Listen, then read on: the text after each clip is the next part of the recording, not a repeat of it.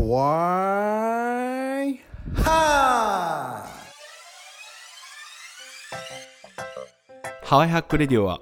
ハワイ旅行の初心者の方でも聞くだけで次のハワイ旅行をちょっと通に楽しめるようになるポッドキャストプログラムです。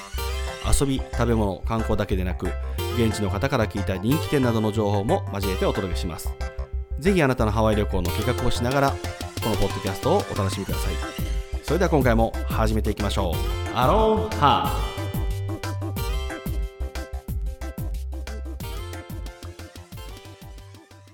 ハワイハック。皆さんはじめまして。電子書籍ハワイハックの著者の田中哲也です、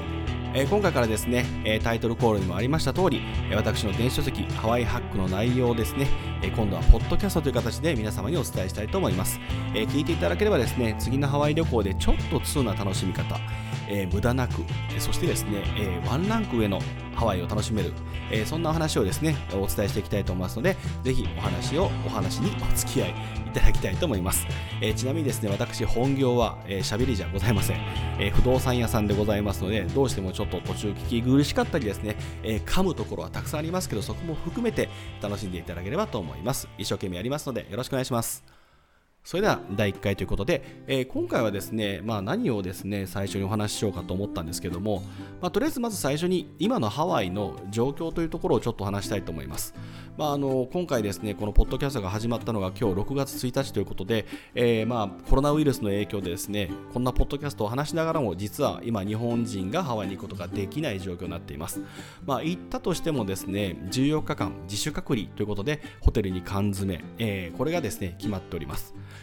えーということはですねもし皆さんが今からハワイに行っても6月の中旬まではホテルに缶詰ということで、えー実際にそんな2週間、まあ、もしくはそこから遊ぼうとすれば3週間そんな長い間休み取れる方いませんよね、えーそういった意味ではちょっと今ハワイに行くのは現実的ではありませんけども、まあ、このホットキャストを聞きながらですねちょっと予習ということで、え話を、え伝えていければなと思っています。で本日もですね、えハワイの私のお友達と、えちょっとズームでですね直接お話をしたところ、まあ、あのちょっと少しずつ経済の方は動いているということで、えーま、観光業はちょっとまだまだですけどもハワイ州としましてはですね、えーこのまま観光が止まると、えー本当に島が止まっちゃいますので、え死んじゃいますので、えまあ、近い将来ですね、え日本人、えあとですねオーストラリア要はコロナウイルスの感染があまり強くないところに関しては、えー渡航そして観光について、えー OK が出るんじゃないかという話が出ているそうです、えーよってですねもしかしたら早ければ7月ぐらいから、えー旅行ができる可能性もあるので、まあ、しっかりとですね今のうちに予習をしていておければ置いていただければと思っております。さあちょっと前置きが長くなりましたけども今回は第1回何をお話ししようかと思ったんですけども第1回ですねそんなハワイに行った時、えー日本の方が必ず行くアラモアナセンター。このアラモアナセンターのことについてお話をしたいと思います。まあ、皆さんですね、えーハワイに行けば1回ぐらいは必ず行きますよね。で、私ももうハワイに20回ぐらい行ってますけども、行くたびに1回ぐらいは行ってます。で、なんで行くかというと、まあ、基本的にはまあショッピング、まあ、あとはですね、まあ、散歩っちゃ変ですけども、まあ、散歩であったりとか、あとはよくあのお土産ですよね、えーお土産を買いに行ったりします。まあ、あの特にですね、最近ではあのハワイの中でもですね、えー昔はお土産といえばその何て言うんでしょう。パイナップルの形のホノルルクッキーカンパニーが人気でしたけども最近はアラモナセンターにあるビッグアイランドキャンディーも非常に人気ですので買い物が非常に混んでるという状態状態です。でこのアラモナセンターですね皆さんハワイに行った時結構行くんですけどもいつ行かれますか？え多くの方がですね1日かけてなんかアラモアナセンター遊びに行ってですね、えうろうろうろうろする方もいるんですけども、まあ、私がですねおすすめするのは実はハワイに着いた初日にアラモアナセンター行くといいですよって話をします。理由としましては例えばハワイに行くとするじゃないですか。で行って朝とか午前中とか、まあ、昼ですね、えーここまでに日本からハワイに到着するわけです。えそしてそこからですね例えばツアーで行けばツアーデスクに、えそしてですね個人旅行であればホテルに荷物を置いてって形になるわけですけども、まあ、そこでですね気をつけときたいのが、まあ、眠たくなって寝ちゃう場合があるわけですね、えそうすると時差ボケというのにはですね非常にダメージとなります。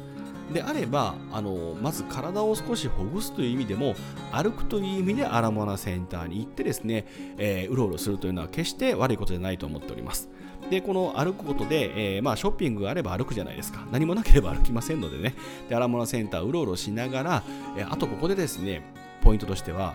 もう決まってるお土産は今買っちゃうってことです。お土産もですね最後にまとめて買う人いますけど時間もったいないじゃないですか。であれば大体行った初日の日ってあまり何も予定がないんですよ。である方ですれある方がもしあるとすれば半島旅行とかですね、えー、島を半周回るみたいなやつは行きますけども大体の方が特に予定を入れてないことが多いです、えー、ですのでもうアラモアナセンターである程度ここで買い物をしちゃうということにすれば後の、えー、日程がですね非常に無駄がないという形になります。でまたですね、えー、食事ですね、えー、食事につきましてもアラモナセンターたくさんいろんな食事するとこあります、えー、特にですね、まあ、和食であればですね、え和食のフードコートもありますしまたですね魔界マーケットといっていろんなものが食べれるとこがあります。特に着いた初日というのは、まあ、お腹もちょっと飛行機に日本から乗るときから食べ過ぎたりちょっと調子が悪かったりですね、え食べたいものも家族で行った場合はあれが食べたいこれが食べたい結構みんなバラバラになっちゃいます。体調によりけりということも考えればフードコートを利用するというのは非常にいい手ですのでぜひですね、えー、まず着いたら、まあ、初日にですね、買い物、お土産を買う感じで、アラモアナセンターに行って、うろうろして、えー、そして、えー、フードコートで皆さん食べたいものを食べて、早めにその日は寝て、次の日からエネルギッシュに動く。えー、そういった意味でも、アラモアナセンターは使い勝手がいいので、ぜひですね、行くとすれば、まずは着いた初日に行ってみていただければと思っております。はい、えー、今回はですね、えー、こんなアラモアナセンターの使い方みたいな話をしましたけども、まあ、あのこれからでこれからですね、またますますいろんなこういった情報をお届けしたいと思いますので、ぜひですね、えー、興味ある方は、えー、今後もこのポッドキャスト登録していただいて購読いただければと思います。えー、それではまた次回、この番組でお会いしましょう。マハロー